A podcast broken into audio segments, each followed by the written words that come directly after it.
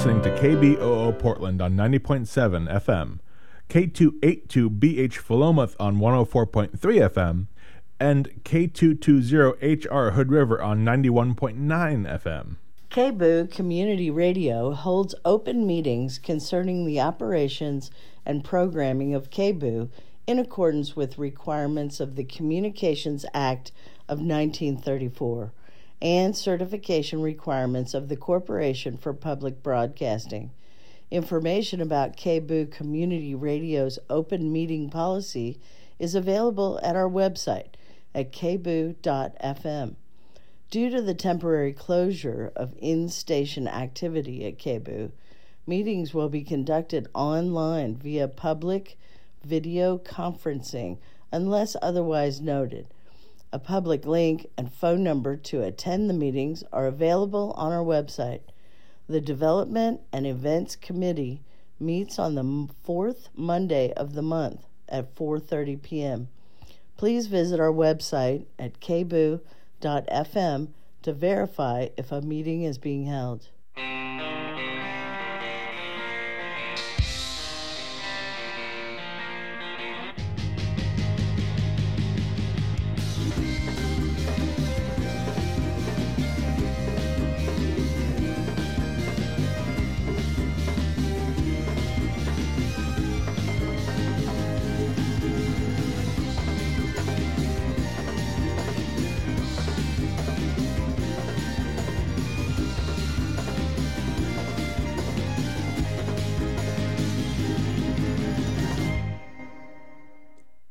KPFK Pacifica Radio in Los Angeles, this is Rising Up with Sonali, and I'm your host, Sonali Kolhatkar. We're online at risingupwithsonali.com. In today's news headlines, more than a quarter million Americans have officially died from the coronavirus since the pandemic began. Across the country, cases of infection are increasing, just as scientists predicted they would in the winter months. States are returning to restrictions and curfews, including in New York City, where schools will once more shut down eight weeks after reopening. The state of Iowa has mandated wearing masks, and in Ohio, there is now a curfew at night. Hawaii is the only state where cases remain steady. Dr. Anthony Fauci lamented the, quote, disjointed approach to curbing the virus and said that the nation needed, quote, a uniform approach which strongly implied that President Donald Trump's leadership has failed on this front. The number of people hospitalized has doubled in the past month. Associated Press explained, quote, overwhelmed hospitals are converting chapels, cafeterias, waiting rooms, hallways, even a parking garage into patient treatment areas. Staff members are desperately calling around to other medical centers in search of open beds. Fatigue and frustration are setting in among frontline workers. Admiral Brett Giroir of the Department of Health and Human Services said, quote, I lose sleep at night over where we are in the pandemic right now. This is crunch time. This is not crying wolf. President Donald Trump's failures on the pandemic is on full display with a clear correlation showing how states with the fewest restrictions have had the worst outbreaks of the virus. The conclusion is based on a study by Oxford University researchers, one of whom told the New York Times, quote, States that have kept more controlled policies in a more consistent way, New England states, for example, have avoided a summer surge and are now having a smaller fall surge, as opposed to states that rolled them back very quickly, like Florida or Texas. Trump and his Republican Party allies have repeatedly and vociferously denounced safety precautions against the virus. Trump advisor Scott Atlas just days ago urged Michiganders to rise up against new restrictions in their state. South Dakota Governor Kristi Noem, whose state has one of the worst outbreaks in the nation, has rigidly backed Trump's approach in the face of mass infections and deaths. In other news, a lawsuit against Tyson Foods Corporation alleges that managers bet money on their workers catching the virus. The lawsuit blames the company for, quote, fraudulent misrepresentations, gross negligence, and incorrigible, willful, and wanton disregard for worker safety. As infections increase, retail workers who are still required to work indoors are not getting extra hazard pay for their risks. Among the businesses whose profits are booming but who stopped the hazard pay are Amazon, Walmart, and Kroger. Walmart is also under fire for underpaying its employees so much that taxpayers are forced to subsidize their bottom line through federal programs. Walmart and other similar corporations are singled out in a new report by the Government Accountability Office. Senator Bernie Sanders denounced the findings, saying on Twitter, quote, the Walton family is worth $238 billion, yet they pay wages so low 14,541 of their workers in nine states are forced to rely on food stamps to feed their families. Outrageous. I say to the Walton family, get off welfare, pay your workers a living wage, at least $15 an hour. End of quote. And in other economic news, the Labor Department reported that 743,000 workers filed for jobless benefits last week. That's a new surge from the week before. As official state vote counts from the November 3rd election are finalized, President elect Joe Biden looks to have won a whopping 80 million votes. That's a historic record. Conversely, outgoing President Donald Trump set his own record, winning the most votes for a losing candidate. Trump continues to refuse to concede to Biden, however, and his campaign held a bizarre press conference on Thursday morning where his personal lawyer Rudy Giuliani came to the shocking conclusion that if you exclude Democratic votes, Trump would have won. This all happened in two places in Wisconsin. Didn't happen in northern Wisconsin. Didn't happen in Republican Wisconsin. Didn't happen in neutral Wisconsin, where there are an equal number of Republicans and Democrats. It happened in a place where the vote was 75, 80% for the Democrat.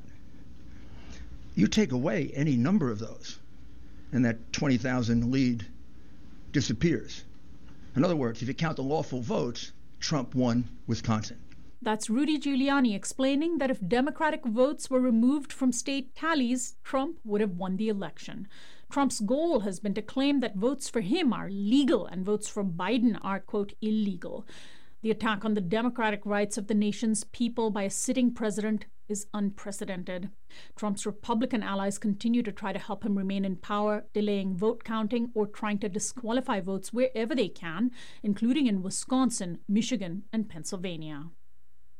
The New York Times reported on Thursday that in the cases of thousands of arrests at Black Lives Matter protests around the country earlier this year, prosecutors have declined to press charges.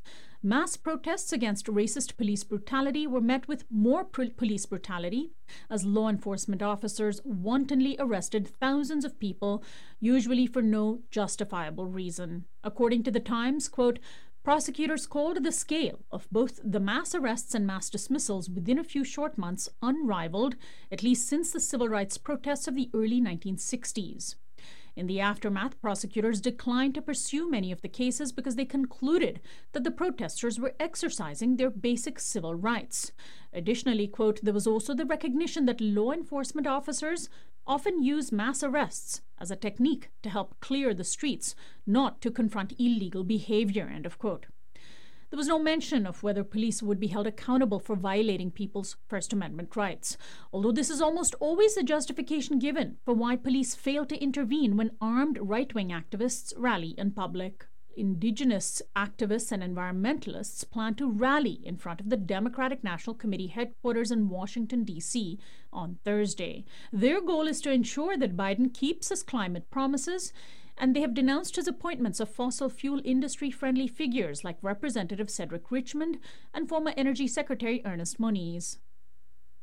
Secretary of State and Trump loyalist Mike Pompeo visited the occupied West Bank this week, becoming the senior most U.S. government official to set foot in an illegal Israeli settlement. Among Pompeo's declarations was that the Palestinian led Boycott, Divestment and Sanctions Movement, or BDS, would now be considered anti Semitic by the US, and that illegal Israeli settlement made goods exported to the US would be labeled Made in Israel. Israel's virulently right wing Prime Minister Benjamin Netanyahu lauded the statements as, quote, simply wonderful. A growing number of Americans, including Jewish Americans, recognize Israel's occupation as illegal and immoral. And finally, senators from both parties have blocked a secret Trump administration deal to sell U.S. made weapons to the United Arab Emirates. The massive $23 billion weapons deal was the U.S.'s gift to the UAE in exchange for the Gulf Arab state officially recognizing the State of Israel in a deal that Trump heavily touted earlier this year. Now, Senators Bob Menendez, Chris Murphy, and Rand Paul have introduced four bills to block the sale. The UAE, along with U.S. ally Saudi Arabia, have waged a relentless years long war alongside the U.S. against the poverty stricken nation of Yemen. And that does it for our news headlines. We'll be back with the rest of the show after this break.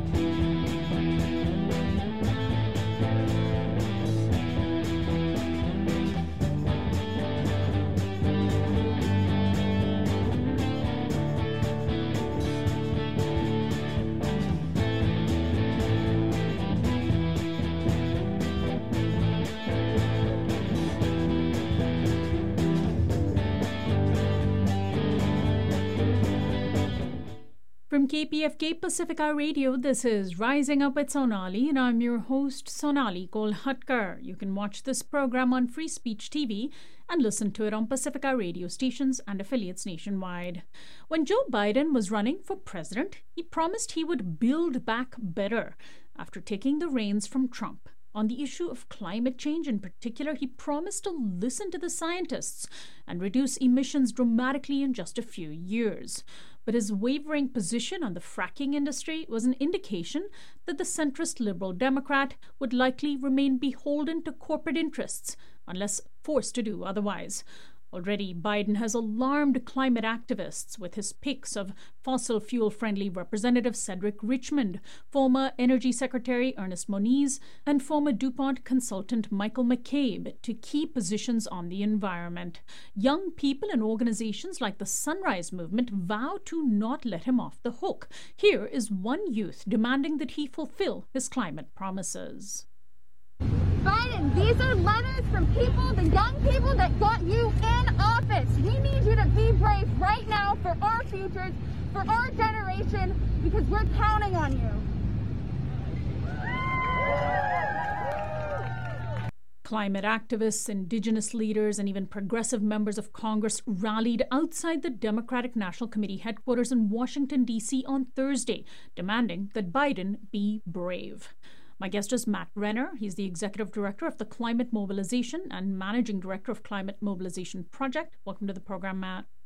Hello, Sonali. Thanks for having me. Thanks so much for joining us. First, of course, it's uh, important to frame what Biden will do with what Trump has done. There's been tremendous amount of damage over the past four years. Trump came in promising deregulation, and he pretty much delivered that, not just on issues of uh, environmental regulations, but on those that in particular have an impact on climate change. How would you summarize the damage that Trump has done over four years? Some say it might be the worst aspect of his legacy, and you know, that's compared to quarter million people dead of the coronavirus.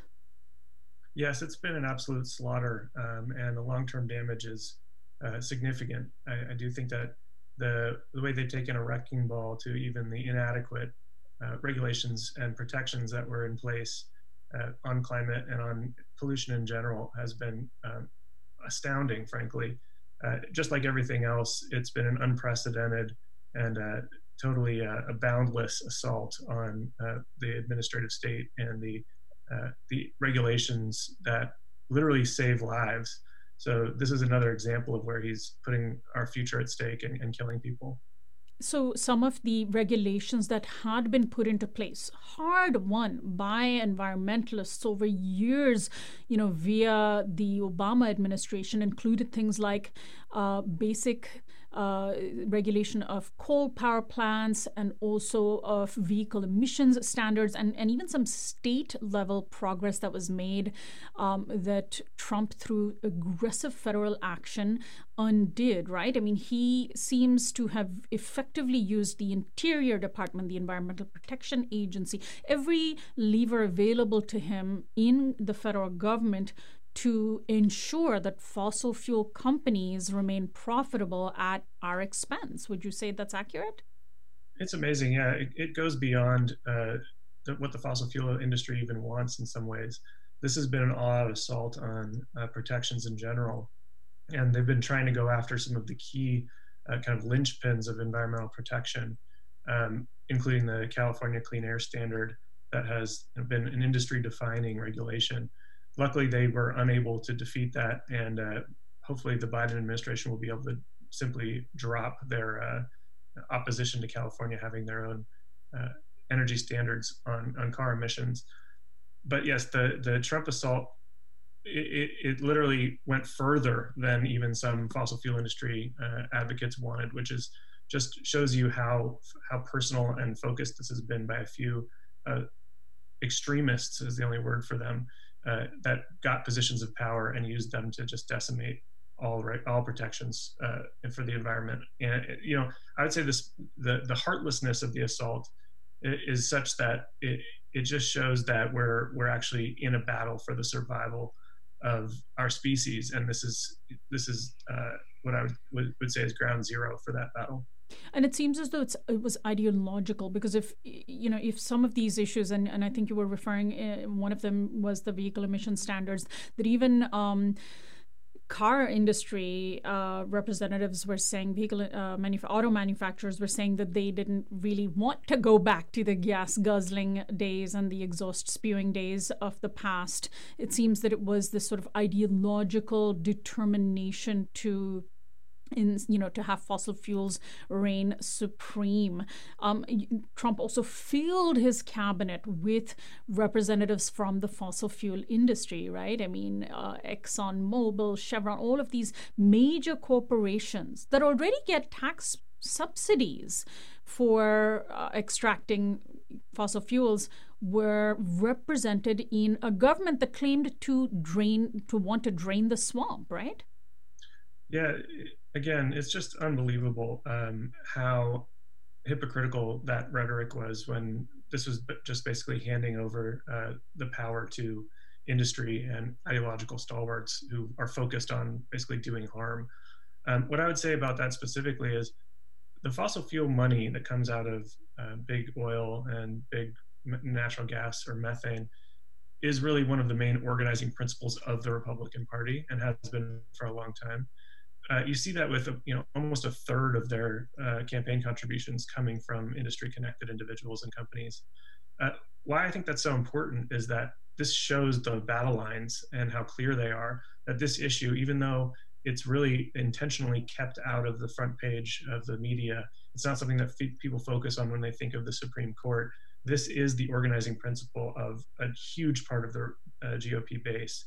Uh, and I don't think it's going away. I think this is a long-term strategy to continue to uh, achieve power by any means necessary by them.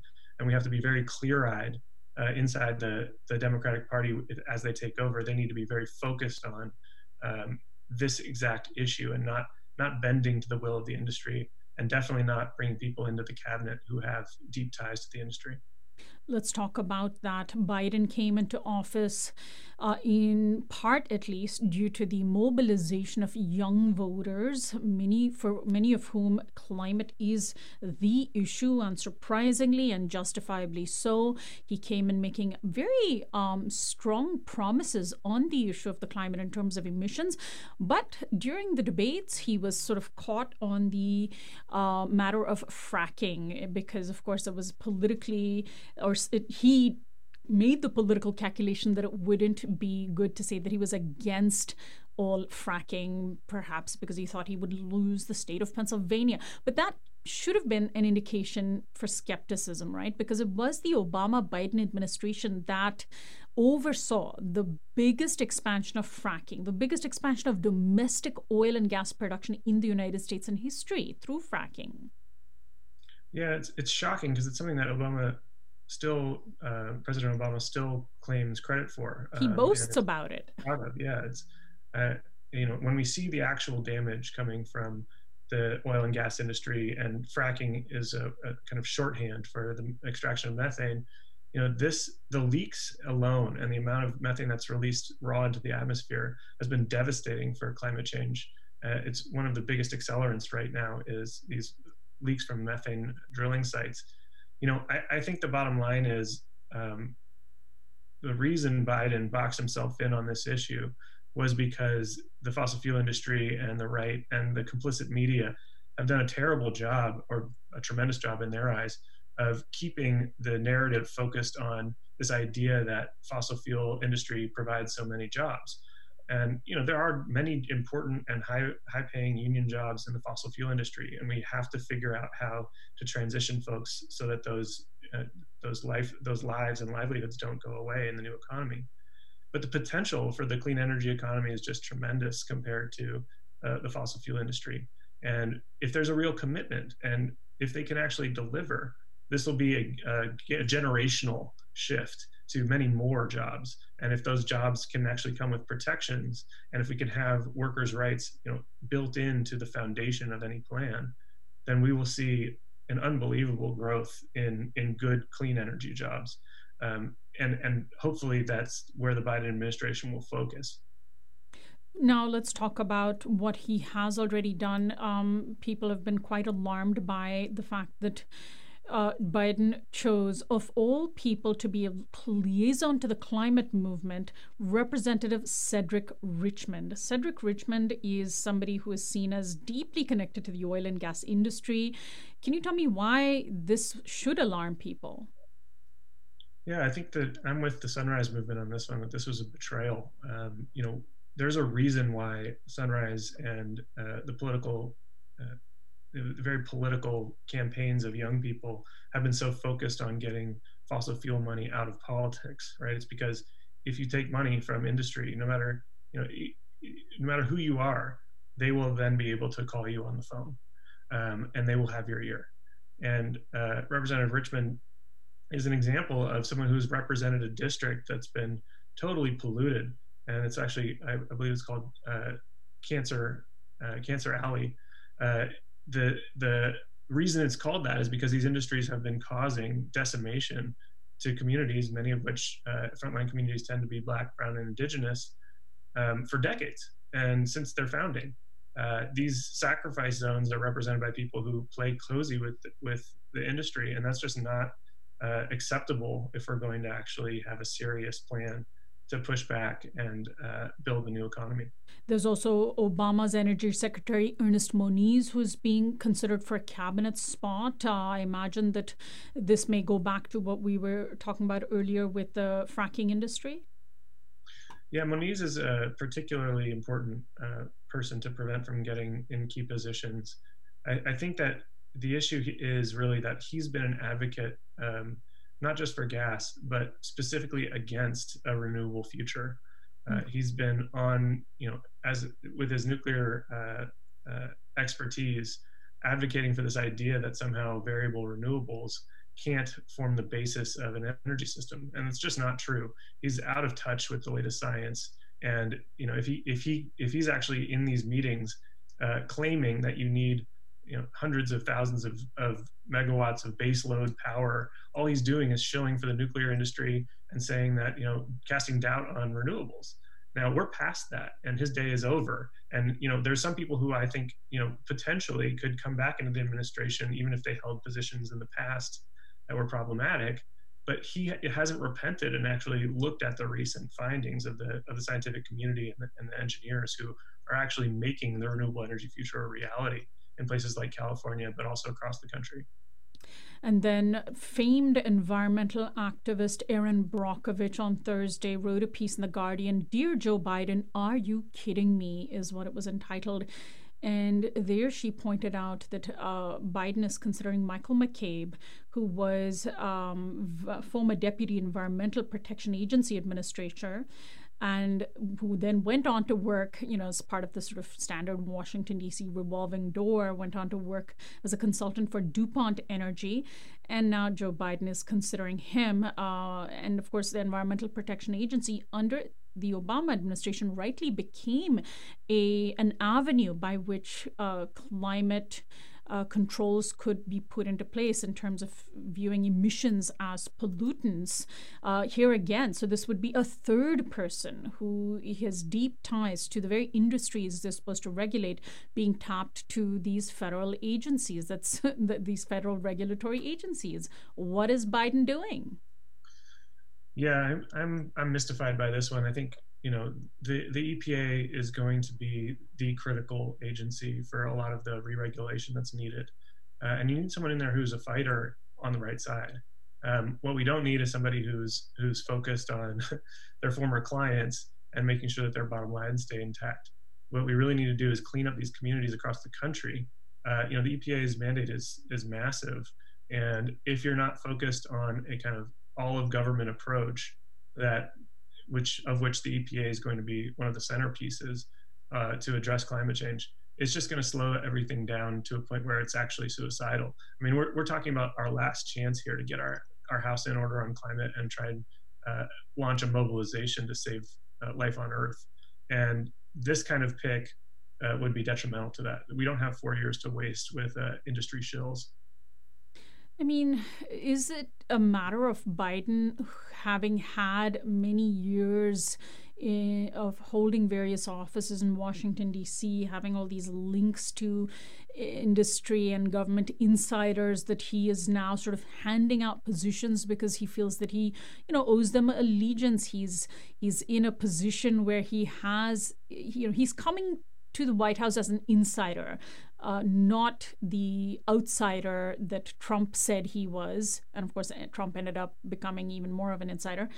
But why do you think Biden is doing this? Is this just um, business as usual? You know, the the the boys' network, the the the kind of um, cozy relationship that people like Biden take for granted between government and industry? I think it points to a deep problem inside the Democratic Party, and it's one that I think is evident in many different places, but is showing up here, uh, which is that they haven't really drawn a line on what they stand for and who they stand with. Uh, it's one of the reasons why Trump was able to, uh, you know, outmaneuver them in 2016 and almost did it again in this past election. The, the bottom line for me is we need to really we need leadership on this issue. We don't need somebody who's trying to find compromises and, and solutions that bring everyone along. It's just it's too late for that, and we've seen that that negotiating is not in good faith uh, with with most of the uh, GOP on anything. So Biden's experience, you know, hopefully will lead him to at least understand how to uh, select good people. Uh, these picks you've you've highlighted are concerning around that. Uh, but what I would say is that this is going to be a definitional presidency for what the future of the Democratic Party holds. I don't think that young people, I know myself, I'm not I'm not going to stand with this party in any way unless they actually live up to the rhetoric that they used to uh, achieve some sort of uh, uh, loyalty or you know get the votes of, of young people uh, across the country. This is their last chance, um, and this is an issue that you know is incredibly close to my heart and the hearts of many young people. We, we need our future back. And right now, uh, we're, we're not interested in our future being decided uh, by people who have been uh, insiders in the system that's actually created this nightmare that we're just beginning to see uh, uh, the, the enormity of, right? This has to end. And that cozy relationship will end uh, either through an enormous failure uh, to achieve it, progress on climate, or uh, by leadership inside uh, this administration, hopefully by Biden himself, potentially with Senator or Vice President Harris, this this could become a, a transformative administration if they actually reject uh, this kind of influence peddling, the uh, the the soft and quiet work of the Washington D.C. Uh, industrial complex. I mean, he there are so many people that uh, he could tap to be part of his transition team. Um, are there any people that you wish he would pick? I mean, you know, strong proponents of the Green New Deal. Obviously, there are members of Congress, uh, the House and the Senate, like AOC and even Senator Ed Markey, the two co-sponsors of the Green New Deal. But they're needed. They are already in the place where they could do the most uh, have the most impact. Uh, but there are, you know, there's there's folks like Bill McKibben, the head of 350.org, and and so many other, you know, lifelong environmental activists, or Varshini Prakash, the head of the Sunrise Movement, who could be at least tapped to be on some sort of advisory board. Um, do you have any sense that Biden is moving in that direction? Um, I think there are some signs that some uh, there, there's some opening at least.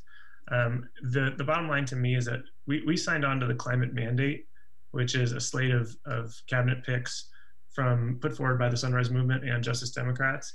Uh, the big ones that I think I'm looking at and very hopeful for is Representative Deb Deb Holland, Haaland from uh, New Mexico.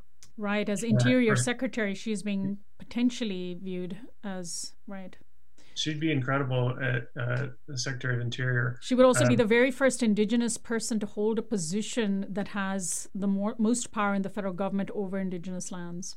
Absolutely, and, and you know we're also going to have to talk about economic policy when we talk about climate. Um, there's some really great picks for the Economic Advisors Council, and uh, you know folks like Stephanie Kelton and Darrick Hamilton, uh, who understand how finance actually could come to come to benefit this transition and and be used as as a, a tool to actually achieve climate justice as opposed to uh, just a privatized way to extract uh, value from workers and from the working class. You know, and I would love to see uh, Senator Bernie Sanders in as Secretary of Labor. Uh, we endorsed him in the primaries um, because his vision on climate is really clear. He, he knows this in his bones, and his plan was sufficient. Uh, you know, Sanders has been talking about the climate for decades. I believe there was a video from the 1980s uh, showing him talking about climate change as an important issue. Exactly. I mean, he he gets it, and that's why he went so big in his climate platform. Hmm. Um, and then, you know, lastly, it's really important to connect any climate action to justice and to frontline communities. Uh, uh, Mustafa Santiago Ali is, is, one of the people put forward as EP administra- EPA administrator, who's an incredible climate justice uh, advocate, as well as Kevin De Leon, who comes from my state of California and has been fighting for real climate justice uh, on the ground here in one of the most important states in the country. So I, I think there's possibilities. Um, we're going to keep pushing uh, on our end, and I know that climate activists and the youth climate movement isn't going to stop. Uh, the bottom line to me is that you know I think they're thinking about who can get confirmed by a Republican Senate, uh, which is just classic Democratic Party behavior of you know asking the Republicans for permission to have power. Which is um, uh, the opposite of what Republicans do. I mean, they basically put out their most outrageous nominees and dare the Democrats to vote for them. And usually the Democrats end up doing so because they don't have the backbone to stand up to them. And it's just it's just really disheartening to see that happening over and over again. Are you heartened by the fact that uh, on Thursday, you know, before Biden has even taken office, we're seeing people mobilize in Washington D.C. You know, obviously they couldn't mobilize, or they chose not to mobilize in front of the White House because Biden isn't there yet. So they mobilized in front of the Democratic National Committee's headquarters in Washington, D.C., um, members of the Squad, members of the Sunrise Movement, uh, members of the Indigenous Environmental Network, uh, with big signs saying Biden be brave. And do you think that that can send a strong enough sign to Biden, you know, right at this moment when he is picking the members of his cabinet, when he's making those decisions, put him on notice? Absolutely, yeah. Uh, Varshini Prakash and the whole Sunrise Movement know exactly what they're doing, and they've been incredibly effective. If you remember 2018, the occupation of Nancy Pelosi's office by with uh, uh, Sunrise activists, where uh, AOC came to speak, and really put this issue on the map in a new way. It was a, a level of urgency that's being brought to this fight that is um, exactly on time. Um, we don't have any time to waste. So the aggressive tactics of young people uh, taking to the streets and taking to the offices uh, of these uh, people who actually can make decisions uh, should give them strength, actually, right? I mean, in a democracy, when you have people showing up with this level of passion, uh, if you were a representative who actually cared about their interests, you would welcome them. So I hope that the Democratic Party can see that the future of the party is at stake and that the power lies with the people and the movement and that standing in the way of that you know even if it means taking political risks that end up costing them it's still worth taking a position and fighting because they have to keep their base first and be responsive to their base first if they want to actually survive and, and keep power and it's an amazing uh, thing to see climate being a unifying issue. It is uh, unifying across the country. Majority of Americans, you know, we've had a terrible hurricane season, wildfires earlier this year. Americans know and see the impact of the climate on their lives.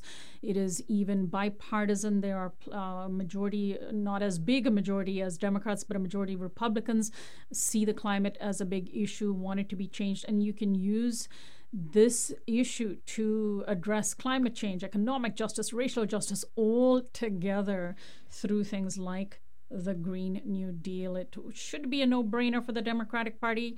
Let's see what happens. Matt, give out a website for your organization where people can find out more about the work you do.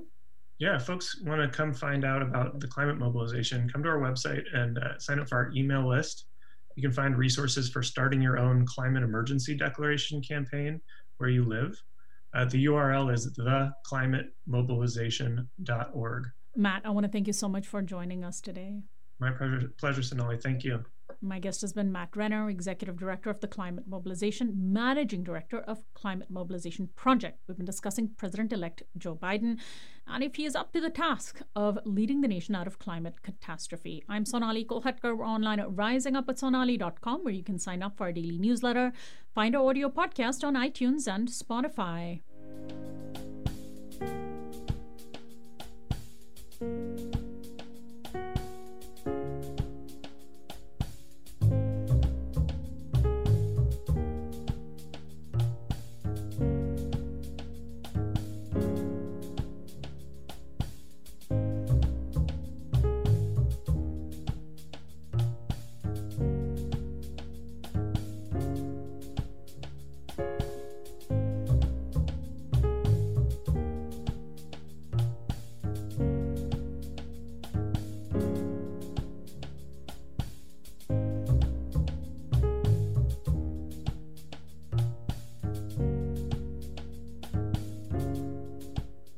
KPFK Pacifica Radio, this is Rising Up with Sonali, and I'm your host, Sonali Kolhatkar.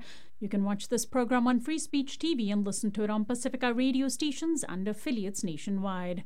Under cover of the presidential race, Donald Trump's administration has been rapidly and quietly deporting asylum seekers from Cameroon without following the proper procedures. Plane loads of deportees have been expelled to a war torn nation where many fear they will face death. Over the course of months, Cameroonian asylum seekers being held in detention centers in the U.S. have gone on hunger strike to protest their conditions. Senator Chris Van Hollen has written to Homeland Security Secretary Chad Wolf urging him to stop the deportations. And Representative Karen Bass has introduced a bill to do the same. Immigrant and refugee organizations have urged the U.S. to extend temporary protected status to asylum seekers from Cameroon. But all the efforts so far have been in vain. My guest is Sylvie Bello, founder of the Cameroon American Council. Welcome to the program, Sylvie. Hi, thank you, Sonali. Bonjour, salam. Hi, everyone. Thanks so much for joining us. So, first, tell us um, about the plight of asylum seekers from Cameroon.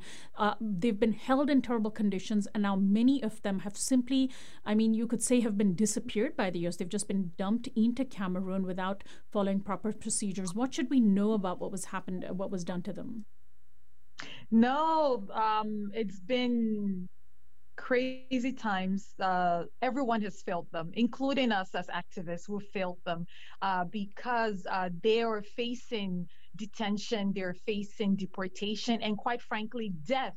That's exactly why they fled. They fled five armed conflicts in Cameroon, armed conflicts, Sonali, that were caused by um, America's um, foreign policy abroad, right? The heavy handedness in militarization um, in present day, but also, um, you know, in this moment of racial reckoning, um, there is also colonization and post colonization, and all the way to 400 years when our ancestors um, were stolen from the shores of Bimbia, Cameroon, and sold to the Americas. And then when these men and women fleeing these conflicts, essentially caused by American foreign policy abroad, they get to Ecuador, they cross eight countries in Central um, and, and, and South America, get to Mexico in North America, then now get to the US.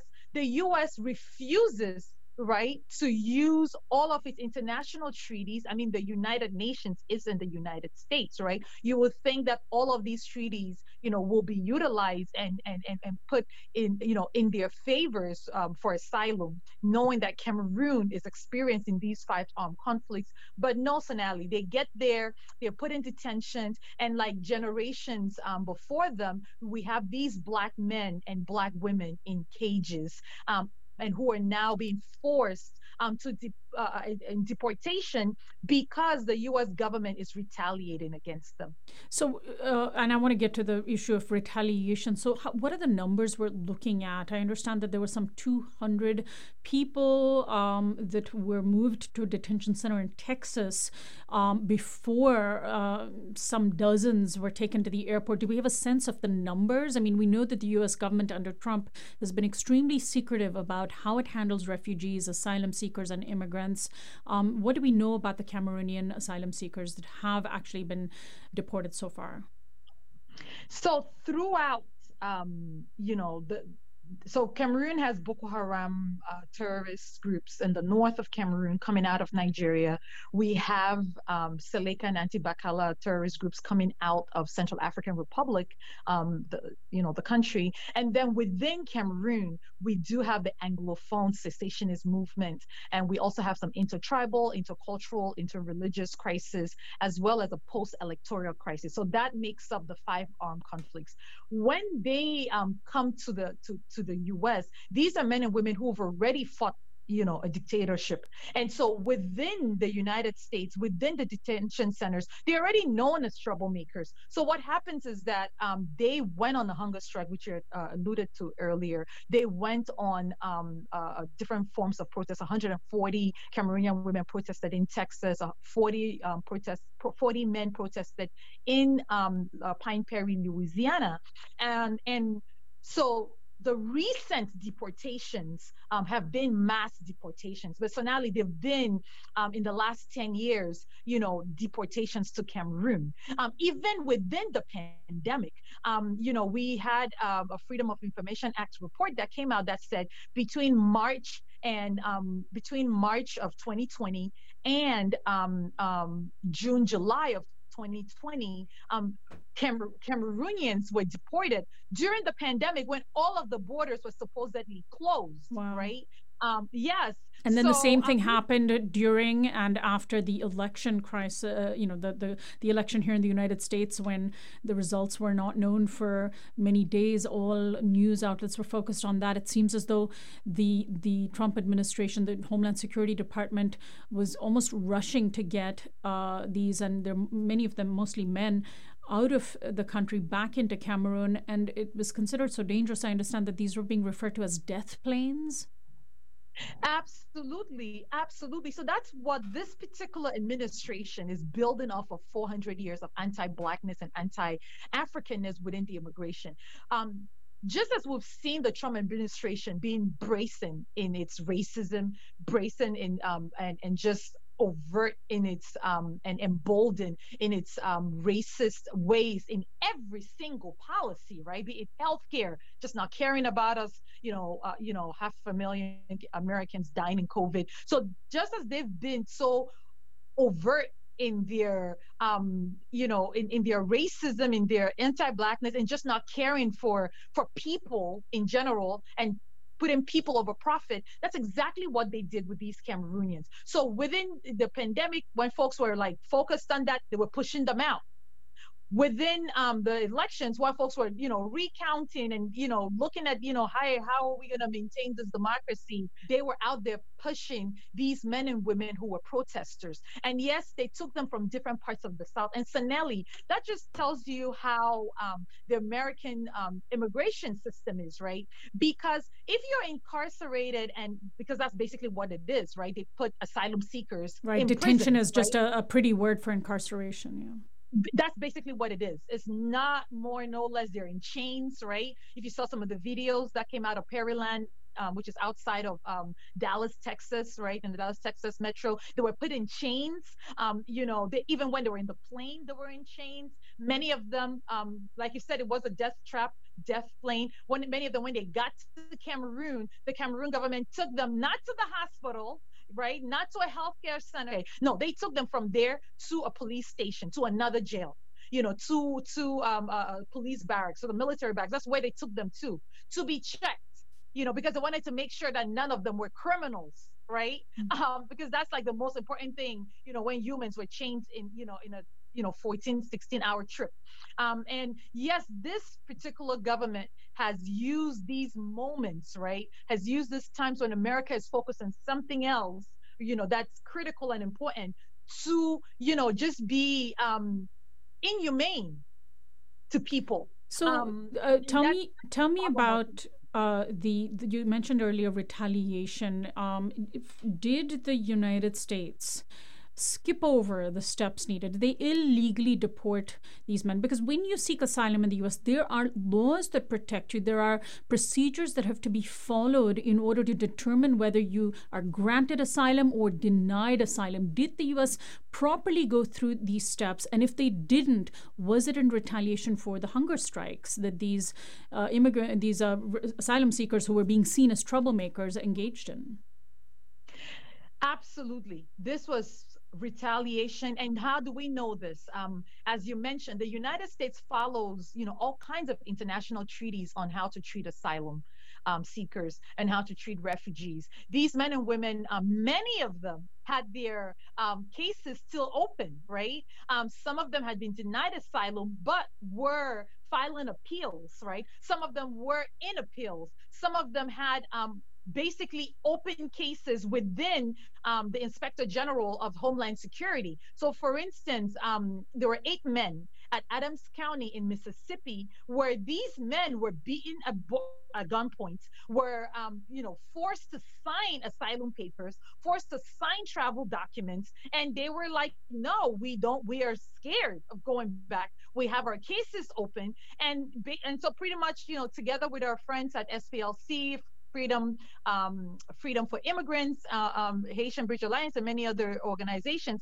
we came together and we filed a complaint. So that complaint was still open when they deported some of the men and women um, within that. So ICE went through all this trouble just to send out, you know, Cameroonians on a private, um, you know, uh, uh, uh plane um, out of Prairieland because these were men and women who were being invested, who were part of a lawsuit to investigate, um, you know, civil wow. rights within uh, ICE. They were part of the lawsuit to investigate um, opening up of bodies, you know, uh, mutilating bodies, you know, stealing because that's what happens with the with the women at, at Irwin Detention Center in Georgia, where Exhibit A was a Cameroonian Pauline, whom we uh, um, is our sister. You're referring to the the women who found that they had medical procedures being done on them without their knowledge. Some even being given hysterectomies, meaning they can't have children. So there was a Cameroonian among those. Um, I believe it was largely Central American women, and and then some uh, African uh, immigrants there were several African women. There were lawsuits um, when, and so this, you know, so that particular case was very interesting because when we think of immigration, we usually would think of um, maybe Mexicans, maybe extended to um, South and Central Americans. But folks are not actively thinking about Black migrants, right? Folks are not actively thinking about African migrants. When in fact, right, um, America as we know today was as a result of forced involuntary migration from Africa, which means every single policy in immigration was to keep those structures in place, um, to keep the white supremacy in place, right? Right now, we're talking about an African ban, um, which is uh, a, a, part of the, the, the travel ban from Trump um, in Muslim majority countries, right? But the first African ban was when my ancestors were um, stolen from the shores of Bimbia in Cameroon and sold to the Americas. With that came quarters, right? With that, America made sure that no other person out of Africa could come to America as a migrant. So, so um, let me ask you specifically, Sylvie, if you can address whether their asylum uh, applications were improperly, you know, denied or, or just even ignored. Absolutely. Hmm. Absolutely. So they didn't go, the government didn't go through. And we know that uh, already the Trump administration has installed hardline conservative anti immigrant judges to be the immigrant, immigrant uh, immigration judges. Uh, that have, you know, summarily up and down denied asylum applications at a, an unprecedented rate over these past four years. Absolutely. So, for instance, the 40 men in Pine Prairie, the judge there is George Larragee. Okay, George Larragee um, is known as a racist judge. Um, several organizations, including the Cameroon American Council, have filed um, grievances, right, um, in the way he treats Cameroonians and the way he treats Cubans, right? Mm. SPLC, for instance, you know, put out an entire report on, um, you know, that as many Cameroonians as Cubans, you know, file for asylum. Yet you know, in addition to the blatant, um, uh, uh, you know, improper um, and miscarriage of justice that happens in these immigration just uh, immigration courts because immigration justices and, and, and, and judges come from the executive branch right? As opposed to the separation of, of, of, of, of levels, uh, the separation of power that we know it, you know, immigration judges are appointed by the executive branch. So what are you going to do? Not go after what ICE is doing? So basically, the immigration judge and the ICE, uh, um, you know, the, the, the, the lawyer for the government are working for the same people, right? against you know poor um, um, immigrants. So, so the- of course there will be um, uh, um, faulty and false um, and, and and quite frankly, um, you know, results that come out because of profit because this particular administration let me ask you so, let me ask you sylvie about tps temporary protected status. Is a uh, an, a, a uh, status that some people from some countries uh, are, in, are enabled, you know, can use in order to remain in the country if they come from nations that are struggling with war and violence. There's been TPS protection for people from various countries, including Haiti. Is there a TPS program for Cameroon? If not, why not? And is that something you're calling for?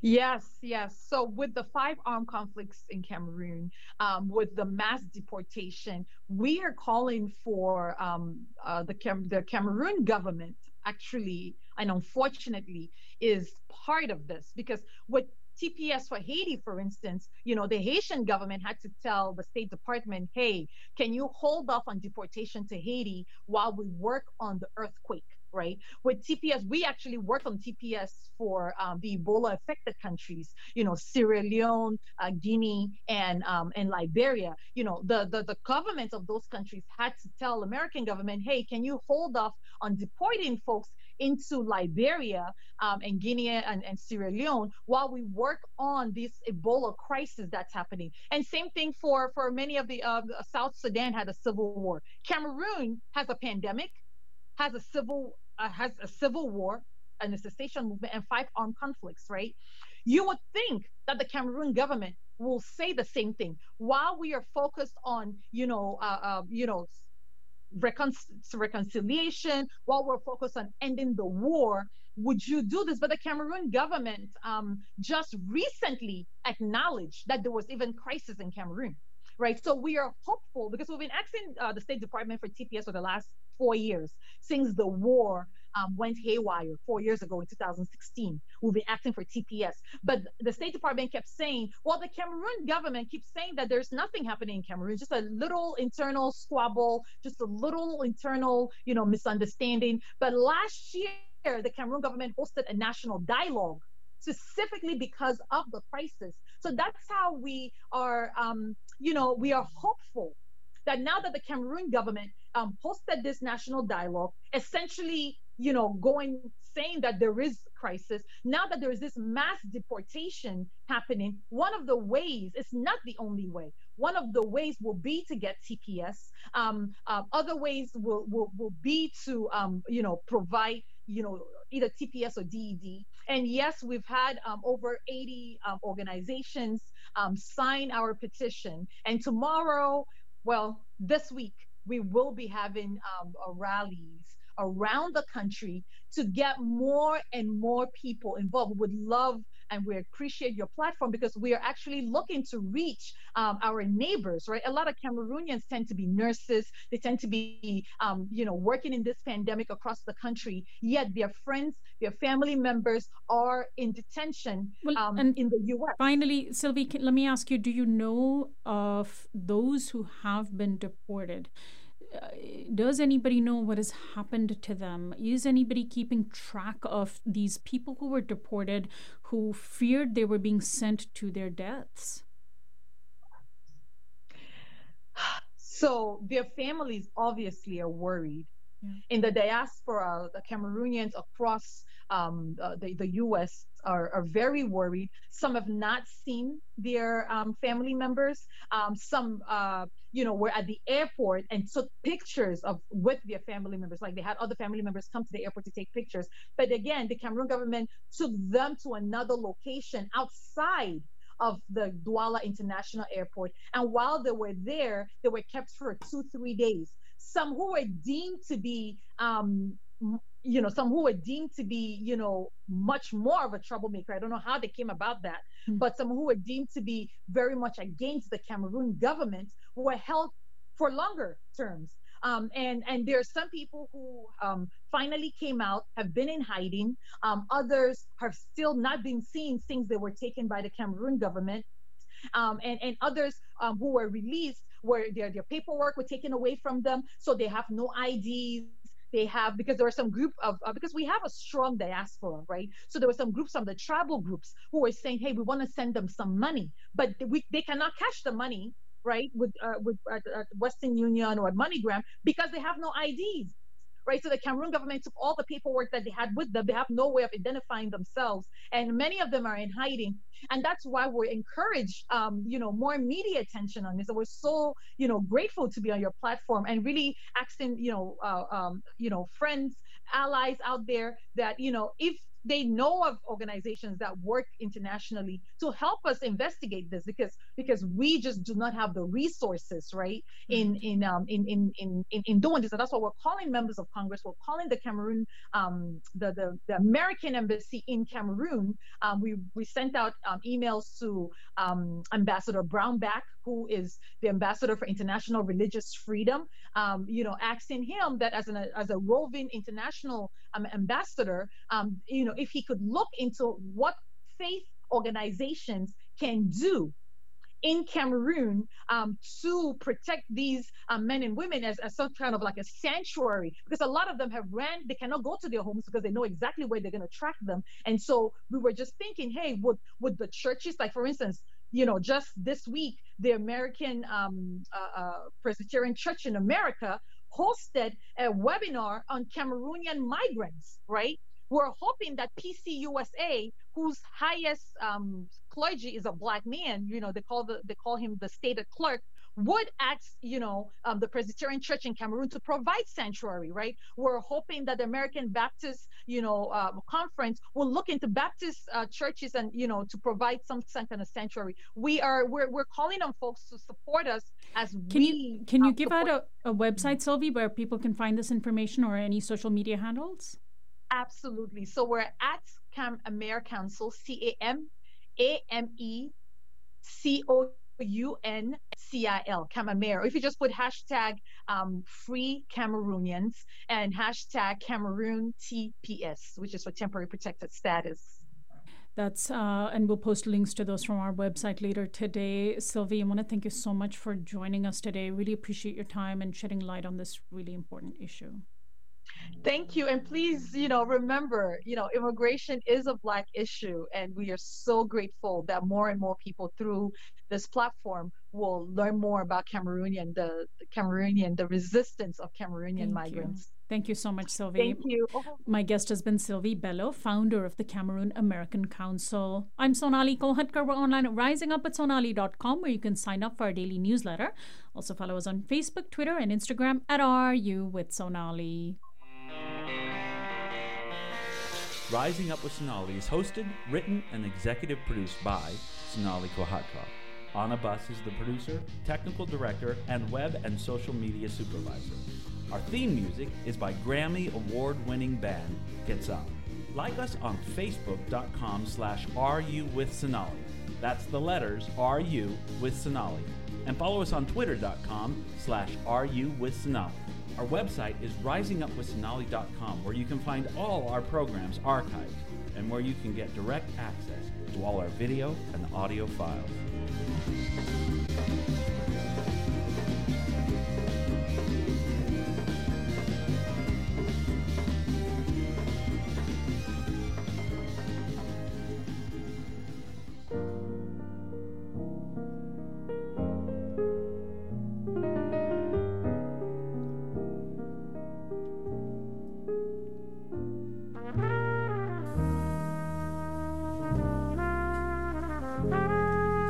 Listening to KBOO Portland, 90.7 FM and KBOO.FM online. Today's another big gift day for Willamette Week's gift guide. When you donate $10 or more to KBOO or any of the 174 participating organizations on Give Guide today, you'll be eligible to win a Columbia River Gorge getaway package. The package includes an overnight stay at Skamania Lodge in the Gorge with breakfast for two and a few goodies from the gift shop. Remember, KBOO has one-to-one match for all new and increasing donations too. So donate to KBOO on Give Guide today by going to kboo.fm slash give. Woohoo!